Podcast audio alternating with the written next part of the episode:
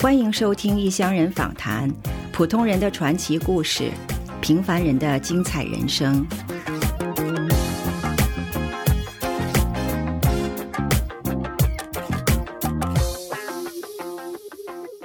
Frank 在加拿大的卡尔加里工作生活了20多年，从 IT 技术到商业经营，又转型做石油行业的环境保护。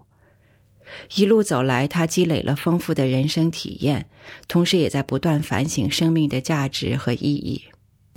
我是99年来加拿大的，当时99年来加拿大的时候，是因为我前妻要来加拿大，而且当时我是没有什么考虑吧，可能当时就是因为前期想来加拿大换换环境，那就大家来换换环境。其实我当时在广东做的挺好，完全就是因为家庭因素吧，就是说他喜欢外面，就跟他一起到外面，就跟着来了哈。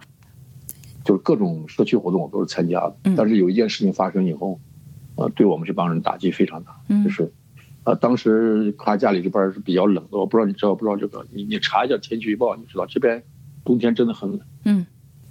冬天的时候，你会看到卡尔加里很多新移民啊，就是很艰苦，因为他们刚来也没有买车，然后租的地方，所以我们当时老移民嘛，我们算是老的了嘛，然后5年以上算是有一些，那我们有车有这个有工作，那我们当时就搞了互助组，在全卡尔加里推，就是说免费带你去买菜啊，因为有孩子嘛，一般人都是。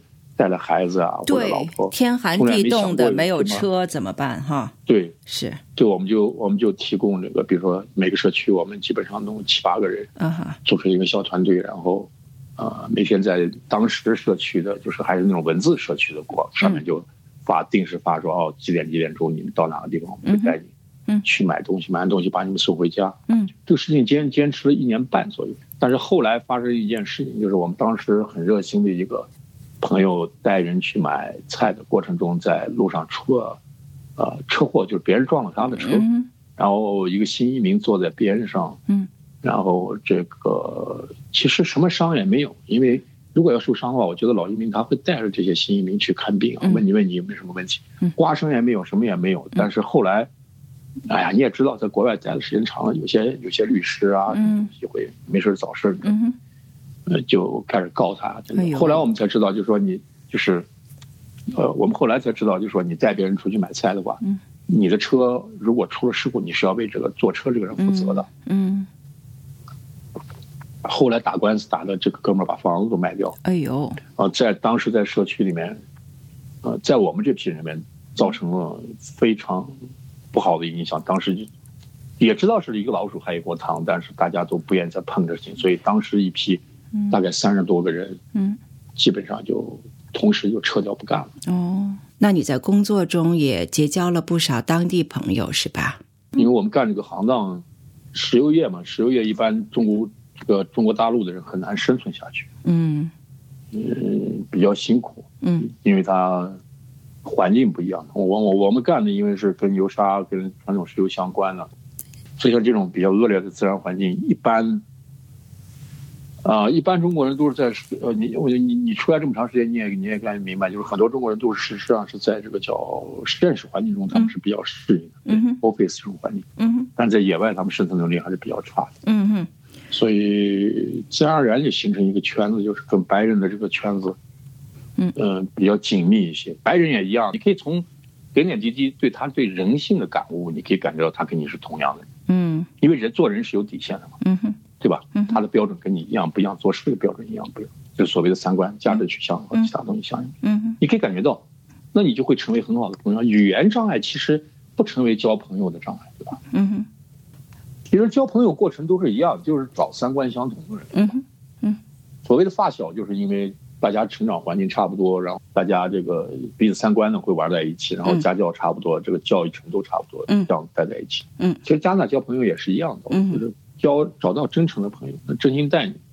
华人的到国外的生活方式，我感觉是这样，就是一个房子2只狗啊，然后几个孩子，然后有辆好的车，出去度个假，然后安安稳稳的生活，这是我们华人在大多数的华人吧，就是百分之60-70%的华人追求的这个追求这个方向啊，有个退休的好的 package， 然后能老有所依，完了。哦，恰巧我不是这种人啊。啊哈，那你的追求是什么呢？我的追求就是我这个人比较随性一些，我追求这种比较快乐做一点。嗯，性格吧，跟家庭教育也有一定的关系，然后性格也有关系。就是说我干一件事情会非常的专注去干这件事情，干完之后我就觉得没有什么意义，然后我就去重新找一个方向再去干。嗯，所以我一般来讲在国内的经历也是这样，就是说一般干3年4年，嗯，搞成一个事情我就会换地方换行业，工作之后就从来没有在一个地方待过6年以上。嗯哼，但是非常奇怪的是，我在卡尔加里这个地方待了18年。嗯，那这是什么原因呢？什么原因让你在卡尔加里一待18年，改变了你以前的这种节奏？没有，我比较喜欢这种环境嘛。卡尔加里特别像新疆，因为小时候新疆对我的印象太深了。嗯，它一个是天气比较像，嗯，气候比较像。第二个呢，因为我住的这个地方就是靠近这个叫班夫国家公园嘛，加拿大第一个国家公园。嗯，我们实际上就在班夫山脉这边卡尔加里。它是一个石油城，一个牧业大省，然后还靠旅游资源的那个。嗯，我特别喜欢那种野外的那种感觉。其实可能人就是这样的，人就是。前半辈子在实验室待的时间太多了，因为搞计算机嘛，肯定都是室内。嗯，后来突然发现，走到野外以后，这个人心得到了释放。嗯，然后就，喜欢这种生活了吧？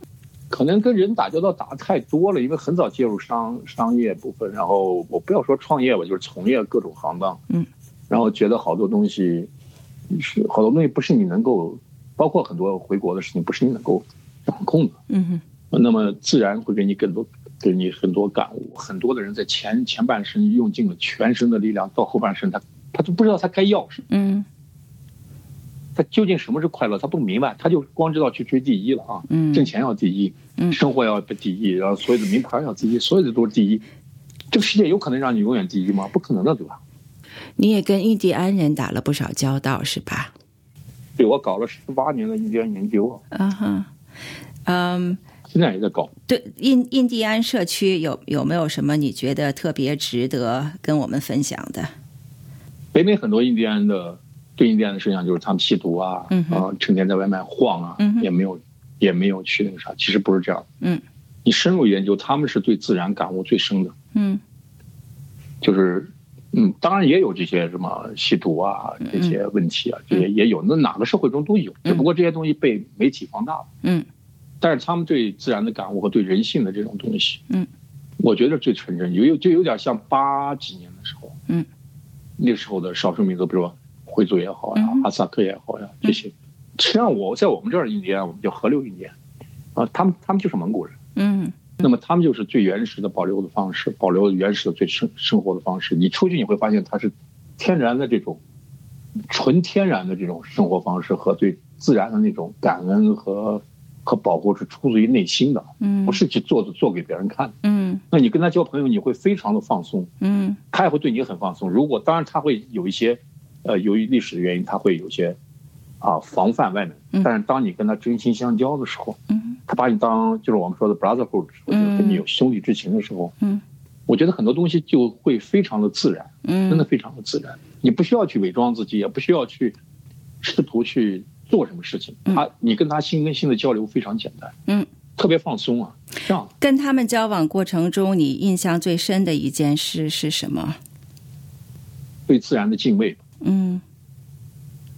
啊，比如说你去，我们叫河流印第安的原因，就是他会坐船出去打猎也好，或者是钓鱼也好，他们在那个之前，他们会把烟丝撒在水中，嗯，有点像萨满教，嗯哼，然后再，比如到了野外以后，他们会把所有的东西，他带来的东西全部都收拾干净，嗯，全部带走，然后会被为下一个到这个地方来的人准备好木头这种东西，他是不自觉的，嗯，这种方式就是对这个群体的关怀，他也不会分你说你是不是白人，会在这条道上走，嗯哼，也不管你他是给谁准备的，他这种成为一种习惯，然后不会浪费。他们老的这些 older， 嗯，他们钓上来的鱼，他们甚至连骨头都会嚼掉。嗯，现在还能不能想象说到像北京、上海这种大城市去生活？我在城市里待的时间长，比如说我现在在卡布里待的时间长的话，我就想进山。我在北京，我怎么进山？我进不了山呢。嗯，我进到哪里都是人。嗯，就是这种感觉，压抑的感太强。嗯，那可能跟我在山里待惯了，作为山里的野人待惯了。嗯，你把我一个野人放到一个城市里面，我适应不了了。嗯，所以你还是更亲近自然，得到释放感吧。我也喜欢跟人打交道，但是得到释放感的地方就是，或者能让你想很多东西，是自然中会让你想很多东西。嗯嗯。那你比如说你在人的交往的过程中，你发现人有很多的东西是被欲望所驱使的，嗯，驱使的让你原本就没有。那你走到自然中，你去看那些动物的时候，嗯，你仔细观察动物的这些举动的时候，你会发现，哦，原来动物是它的原始举动是这样。然后你再反过来再去看人的时候，你会发现这个上面叠加了很多东西，嗯，那这些东西实际上是应该剥离的，嗯，如果剥离出来，那你回归到一个最原始的状态，那么那时候才是最纯的一种状态。嗯，作为常年在加拿大生活的华人，你最大的感悟是什么？异乡人的概念，不应该有异乡人。嗯，其实就是因为可能是我这个人习惯于老是成为异乡人。嗯，我觉得我们就像一粒种子一样，会被风吹着飘到某个地方，然后你觉得水土合适了，你就会在那生根发芽。嗯哼。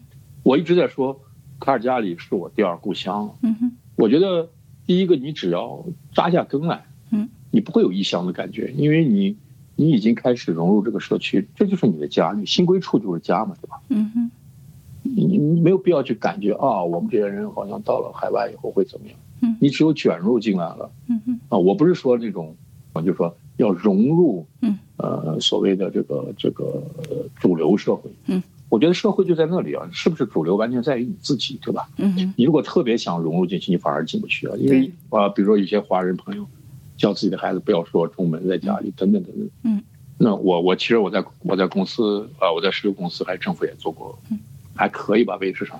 实际上这些当地人从骨子里是看不起这种人，嗯，因为他认为你连自己的，特别是在加拿大、美国情况跟这不太一样，嗯，就说。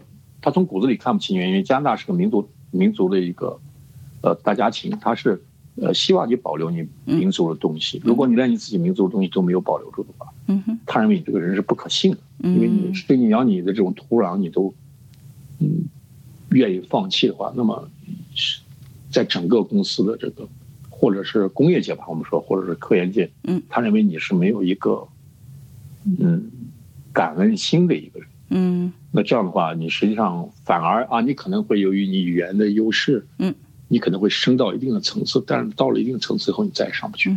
对，其实有多种文化背景的人生反而丰富，应该是更容易受到别人的尊重和接受，是不是？对啊，你保留你原来的东西，你这种东西是，比如我们的黄皮肤、黑头发是永远印在你身上的。嗯，你想把它去掉，你就会有点不伦不类，对吧？没错。第二个，我觉得跟这个当地人交往的过程中，只要你真诚，我觉得你把这个社区当做你的家，他们也把你认为是你家里的一员。到了哪里就在哪里落地生根就好了，是不是？会有怀念家乡第一个家乡的感觉，但是如果你一直有异乡的这种感觉，我觉得很难融进去。嗯，因为你老是怀念以前的东西。嗯，如果你只是在这站住，嗯，啊，我觉得异乡感觉可能会有啊。比如说我从北方到我家是北京的，然后我从北京到南方，嗯，前一两年我会有一些异乡的感觉，我就是觉得语言也不适应，生活习惯也不适应。嗯，但如果你老是有这种概念的话，嗯，我觉得融入这个过程真的好难，真的好难。嗯，你不能把这地方当做异乡，你要把它当做你自己的第二家乡。嗯哼，你就很容易融进去，这是我的观点。所以你觉得没有说主流社会和非主流社会的区分是吗？我觉得这个东西是来自于，说句不好听的，可能很多在美国的朋友可能不愿意听这句话。美国呢，就是有个美国梦，嗯哼，它的整个教育就是让你是成为，你要成为精英。嗯哼，那么我们很多华人到了国外之后，由于自己本身文化素质比较高，刚开始的时候，然后他觉得。啊，我现在比如说从事 IT， 那么认为 IT 业一定会给你给一个稳定的职业，或者从医医生啊，或者等等，你只要搞技术，啊搞研究，那么你的生活就会比较稳定。嗯，这是我们跟我们前面说的这个是一样，对吧？我们前面说的这个两个孩子一条狗，对，不一样。加拿大是，如果你去做个 project 小孩，他首先要考察你这个 project 是不是会对社会有益。嗯，如果你对社会没益，你只是想彰显你个人的东西，那么你这 project 是过不去的。嗯，所以他从 preschool 就开始给你灌输这些东西。嗯，所以它整个的思维过程是不一样的。你小时候的成长环境和你小时候的经历对你后来的人生有什么比较重要的影响？有，我小时候3个月就给我父母就托运就委托一个不认识的列车员，真的3个月就把我送回北京。我当时还给我妈说过，我说是不是把我给送错了，因为我属于反叛类型的人物。我们一家都是科学院的，但是我是属于那种就死活不愿意在科学院待出去。那么但是家教言传身教吧，我其实在工作以后甚至结婚前，我算过我在我父母身边物理待的时间不过2年。嗯哼，我当时会觉得自己可能没有受到一些关爱，或者是，但是后来从很多事情中，你可以感悟到，就说父母对你的爱，因为他们工作太忙嘛。很多人说啊，因为父母不关心自己，因为太忙没有关心自己，我觉得不是这样。嗯，我觉得他们有他们自己的追求啊，对吧？嗯，那么他们对这种他们自己的追求的这种执着也，也在教育我对孩子的这种关心，从骨子里的关心，也在教育我。那你的第一故乡还是你的故乡吗？还是说你已经把那个放弃了？我不知道，有时候你有没有感觉，你在国外待这么多年，你有时候回到你生长的环境的时候，你会不会觉得你是异乡人？回到你自己家乡，你有没有感觉你是异乡人？经常有，连路都找不到，经常有，对吧？对，你连路都找不到了，不要说能不能找到你自己。你甚至回到高中的朋友中间，你都会觉得你想法跟他们是不一样的。对，高中的大家的这个思维是很像，没有任何利益之争的，对吧？对，你比如说就业，你甚至去聊天的时候，你会发现啊，他们想的跟我不一样。嗯，我这个人很异类。嗯，你不要说异乡了，你就觉得你是异种啊。对，就跟他们想的时间是不一样的。所以你说异乡的概念究竟从哪里来？我会至少在50岁多到60岁多之间，找到一个准备在一起有温暖的一些朋友中，那么就大家能凑在一起，然后干干自己想干的事情。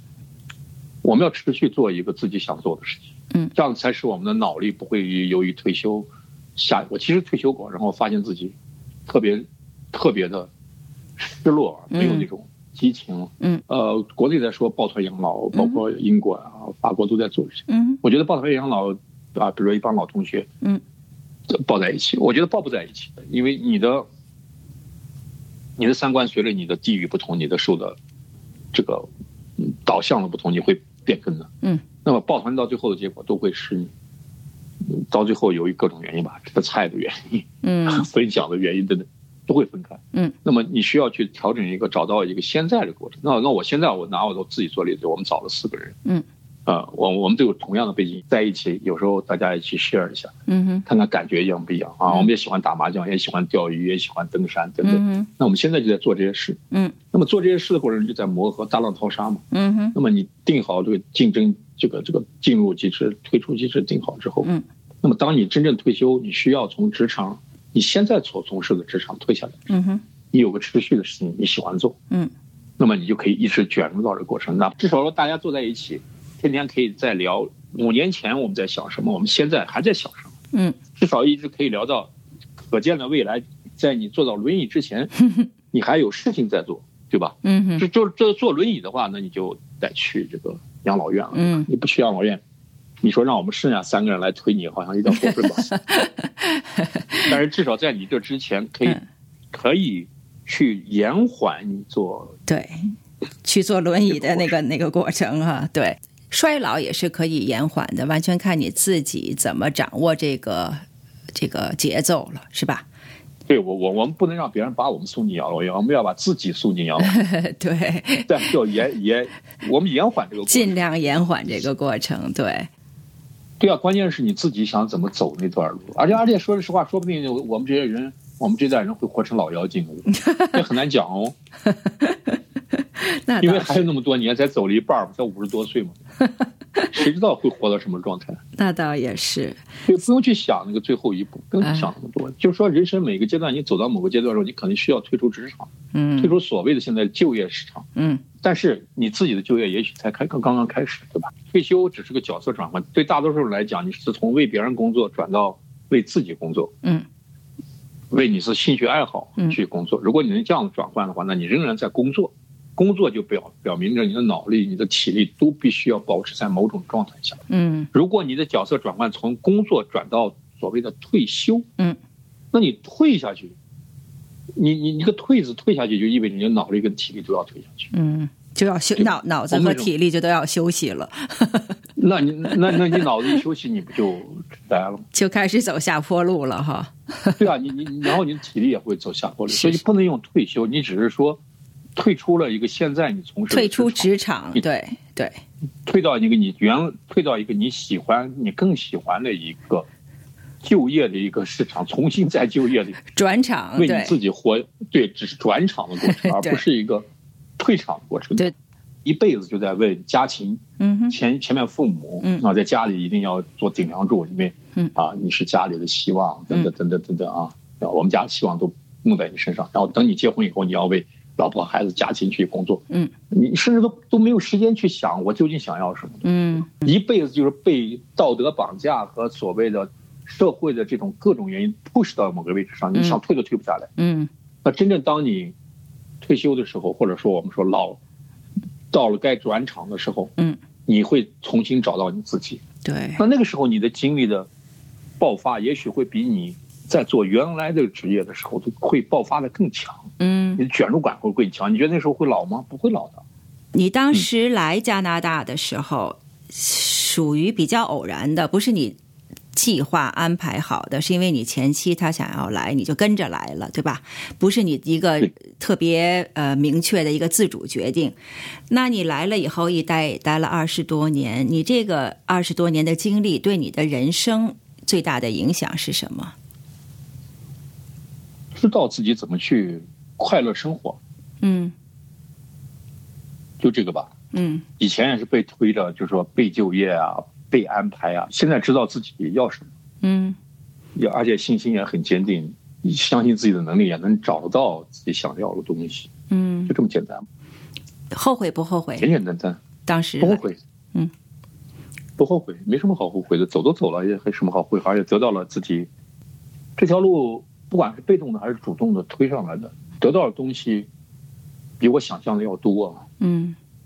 其实人很多状态下都是被推上来的，并不是你自己想去做，对吧？就像我说的，被风吹到国外来。但是你到了这种环境中，你会去反省，然后去重新寻找你自己的方向。找到了你就会很快乐，对吧？就不用想那么多。